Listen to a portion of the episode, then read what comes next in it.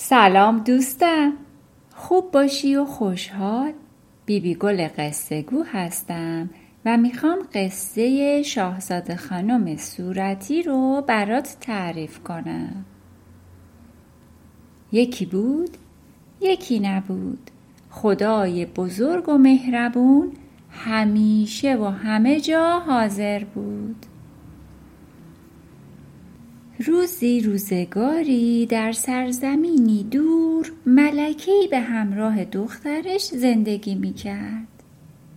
شاهزاده خانم دختر مهربون و شیرینی بود و برای ملکه با ارزشترین دارایی دنیا بود.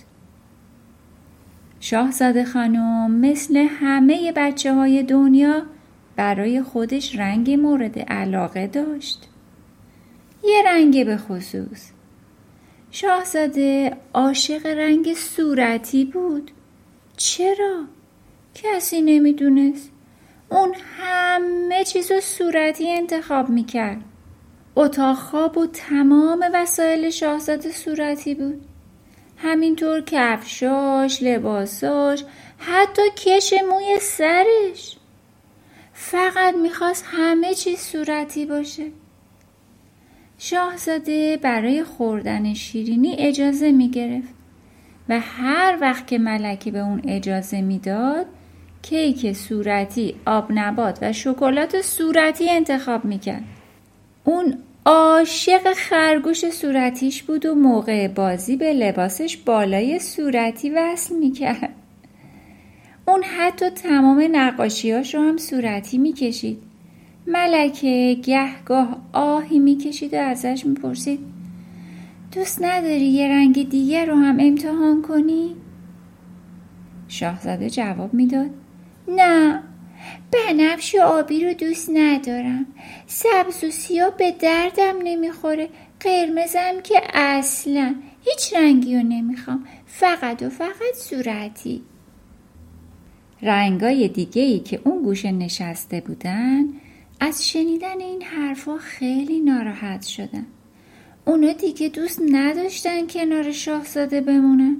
پیش خودشون میگفتن ما باید از اینجا بریم، اون ما رو اصلا نمیخواد. رنگ صورتی که ناراحتی دوستانش رو میدید حس بدی پیدا کرد، اما نمیدونست باید چی کار کنه. اون شب وقتی شاهزاده به خواب رفت، رنگ‌ها آرام آرام از پیش اون رفتن. اما شاهزاده متوجه نبود، چون در حال دیدن خواب عجیبی بود. اون میدید که تمام دنیا صورتی شده و هیچ رنگ دیگه‌ای وجود نداره، حتی آبی و سبز. صبح شاهزاده خانم از خواب بیدار شد و مثل همیشه به ایوون رفت تا به پرنده ها سلام کنه، اما ناگهان دید که خوابش به حقیقت پیوسته و همه چیز صورتی شده. کوه ها، درخت ها، آسمون، حتی ابرها هم شبیه پشمک های صورتی بودن. زبون شاهزاده بند اومده بود. خیلی خوشحال بود و نمیدونست باید چی بگه.